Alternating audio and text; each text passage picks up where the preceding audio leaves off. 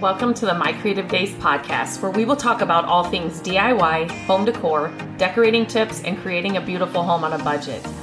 I am hoping our time together will spark a creative idea, help you plan your next DIY, or inspire you to finally tackle that project you keep putting off.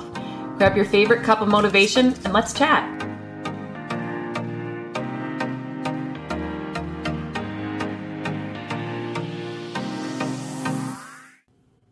Welcome back, everybody. Today we're going to talk about a topic that um, I've learned the hard way over the years, and it's a topic that came up on my Instagram page. So I thought it would be a good topic to talk, bring up here in the podcast. So we're going to talk about how to pick the right paint color for your home or your space, uh, depending on what you're what you're painting. But I'm going to kind of go over just 11 little tips and tricks that can help picking out a paint color easier and make sure that you get the right color every time. So first of all, uh, number one is choose the paint color that goes with the decor and the furniture and the things that you already have in your in your house. So I have repainted and painted and painted every room in our house multiple times, and um, I will go in the beginning. I would go to you know the paint store or your local Lowe's, Home Depot, Menards, wherever it is that you get your paint and I would just look through the swatches and I would find a paint color that I loved and bring it home, paint it, paint the walls and find out that everything in my home is a warm tone. So, um, I like a lot of neutrals, but they're more on the warm side. And then I would go and pick out a gray paint color, even if it was a light gray paint color. Once you get it on the walls, um, it just didn't match what I had in our house. So it just, so I immediately didn't like the paint color or just wanted to redecorate our house. And so that's not always going to be, that's not going to be feasible. So definitely pick a paint color that goes with what you already have in your home or in that space. It's going to be a lot easier. It's going to save you a lot of time and a ton of money because you're going to have to repaint it or you're going to have to buy new decor that will, um, go with that paint color that you picked out. So definitely choose a paint color that goes with what you already have. Okay, secondly, what are your Pinterest boards saying? Look at your Pinterest boards. What are you pinning? What are you drawn to? What kind of spaces and room and de- rooms and decor are you liking? You're pinning a lot on your Pinterest boards. See what they are saying about what you like on walls or in spaces and go from there. Head to the paint store with that knowledge alone because your Pinterest boards, I think it's fun. We all pin, right? We are all on Pinterest all the time and we pin all kinds of things. But if you actually, I mean, how many of us go back and look at what we've pinned in the last year, six months, two months? Um, just pick one of your boards. So if you're painting your living room, if you have one that's, you know, a Pinterest board that's, you know, home decor or living room inspiration or living room ideas, go and actually look at what you're pinning. It's amazing to see the, um, how similar most of them are. You definitely will have a feel or a look or a or a color scheme going on in those boards. So make sure and check those out. It'll just make it easier for you. You'll remember, "Oh my gosh, yes. I did love that living room. I forgot I pinned that or I forgot that living room was that color. I'm going to go with that." It'll just kind of spark some ideas, some inspiration and maybe um, narrow down your choices before you even head out to the store. Okay. Third, neutrals. I kind of talked about neutrals. I do love neutrals and they're always a good choice, but I think people when they hear neutrals think that their walls have to be white or they have to be beige or they have to be not at all. Uh, blues, greens, um, grays, those are all neutral colors. It's just getting it in the right shade uh, that that makes it neutral. So you definitely don't have to paint all your walls white, uh, but neutral neutral colors and shades do best because then your actual decor, your rugs, your throw pillows, your blankets, those kind of stand out against those neutral colors. And those become like the showstopper. Those become the things that actually um, people notice or you notice as you're as you're you know walking in and out of that space. So neutrals are always a good are a good place to start. And then next tip is do not commit with a swatch alone. So if you are inside the, you know, the paint store and you're looking at all the swatches, do not, you know, do not buy four gallons of paint just from a swatch alone. So I mean, I could talk about this topic alone for forever. So swatches are great. They they kind of give you a general idea, but even when you're inside the store, some of the stores have come up with different like lighting things that you can put your swatch underneath so you can see what the color is in. Fluorescent light and natural light and you know they have these they tried to come up with that. But they are definitely nowhere near what this paint color is going to look like in your home at all um, even if you don't have that in your store, have that little lighting feature that they tried to help. Um, just being in the store, the lighting in that store, there's, you know, are there windows? There's no window. Is there any natural light? Is there, is it all, all artificial light? You know, all of those things. It definitely will not represent what that color is going to look like on the walls in your home. So do not commit to a paint color just from the swatch alone. Okay. And then my next tip is hold up the swatches together. So let's say you know definitely you're going in and you are painting. Um, I, am just gonna keep this simple. It's gonna be a white white room. So you're you're trying to find which white. Do you want a cool white, a warm white? You know what what color do you want? So a good this always helps me is when I let's say I just kind of walk around and just kind of start picking up swatches of the of white colors that kind of you're drawn to. Um, you'll definitely find ones that you're like, whoa, that really le- leans to the green side. That one really looks purple. But just kind of go around and if you can find five white swatches that you really, really like, um, get them together and hold those swatches up next to each other inside the store. Um, and you will definitely see which one is leaning more yellow if you don't want to go yellow, or which one is leaning more pink if you don't want to go pink um, you know, is there a purple undertone, whatever it is. But when you hold the swatches together of the same kind of color family or like white or a beige or a gray, whatever it is, get them together, the swatches that you like, and you will, it will immediately you will be able to narrow down those choices just by that because you'll definitely see when you put them together which, you know, some are going to pull in a different direction that you don't want to go. And then this is the best best tip, and this is to me, it's the only tip to make sure you're going to like the color is to buy the samples. Matt and I used to not do this. and we have learned, I mean, we have been up till midnight or one in the morning thinking we're going to paint this living room in our house now blue. And I went and picked out a blue and oh my goodness, we painted the entire living room. Um, our entry kind of is connected, then down the hallway. Oh my gosh it was so bad. it was so bad. But it's kind of like, you know, you never want to judge a paint just by one coat, right? So, um, oh my goodness, it was just that, that was a definite fail. But um, now, anytime we're going to paint any room, no matter if it's in a flip house or in our own home, we always buy samples because it's going to give you the best representation of what that color is going to look like in that actual space. So definitely buy samples. They're usually three to four dollars depending on where you're going. It could be a little bit more, but it's you're gonna save money and you're gonna save time by buying those samples. I wouldn't say you need to buy 12 every time. By doing some of these other things uh, to look at the colors, it'll it'll narrow your your options down. So do those things first. And then when you've got your options narrowed down, then definitely buy samples of those of those colors just so you know exactly what it's going to look like uh, in the space that you're putting it in.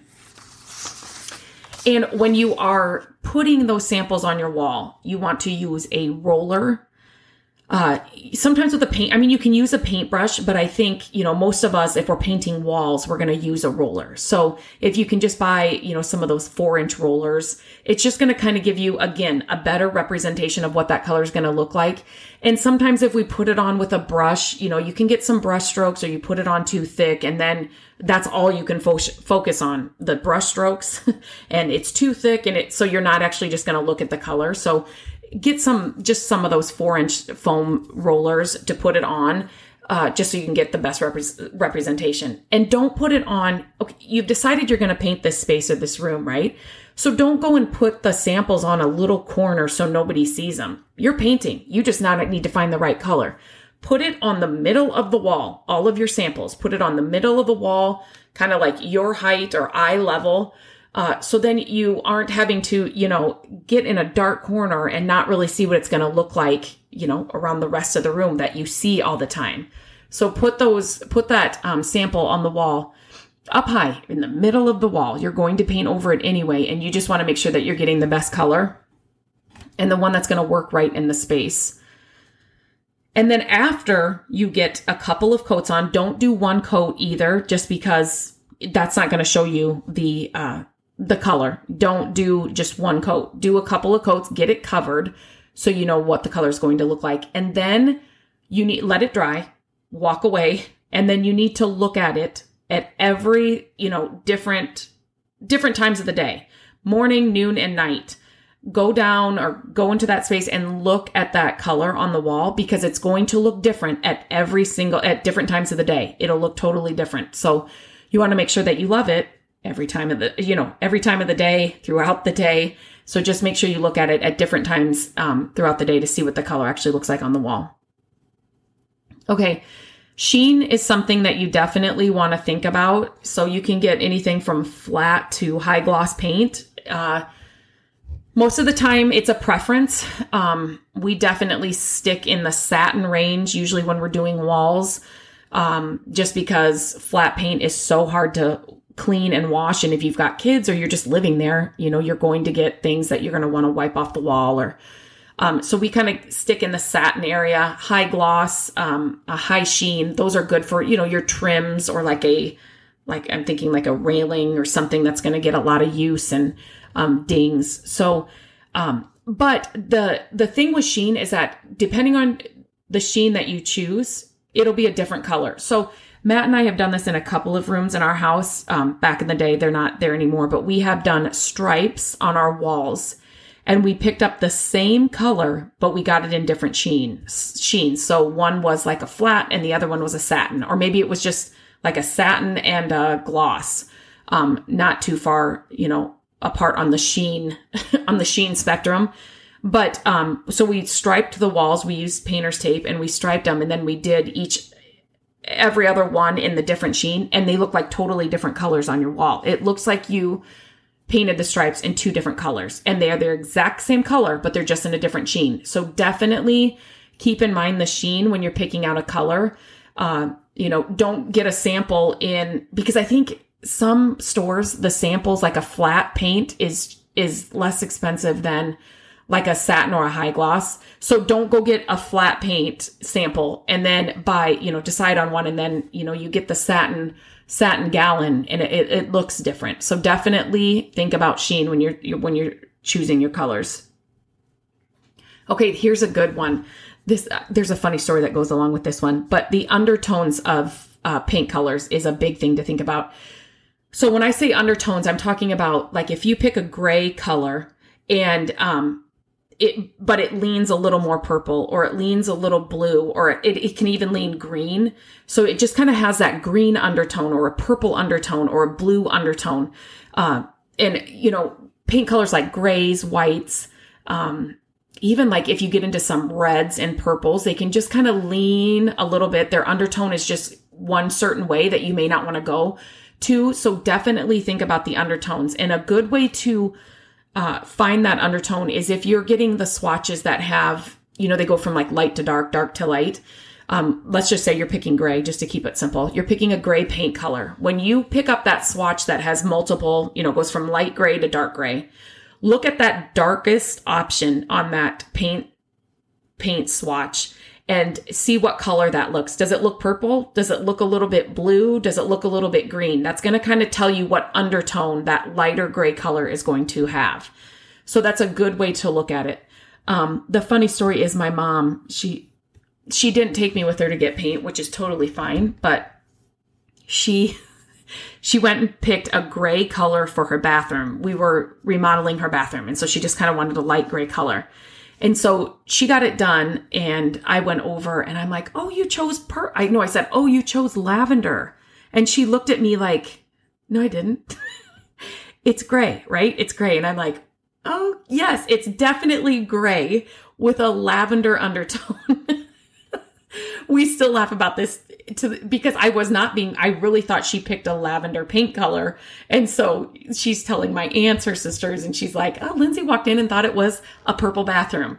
Uh, but definitely you've got to look at those undertones. And a good way to do that is if the um, paint swatches have the light to dark, you can kind of look at that darker color. Another great way to do it is, like I said, when you're picking up, you know, like gray paint colors or gray swatches, if you, you know, you've got five in your hand and maybe they don't have, you know, some swatches are just the color alone. So if you're getting those, pick up your five choices. And if you hold them together, you can kind of get a great idea about which ones are leaning more, you know, pink or blue or green. You definitely, when you're holding them together, can totally see that. So that's just another way if you're, you've got the swatches that don't have the, the light to dark on them.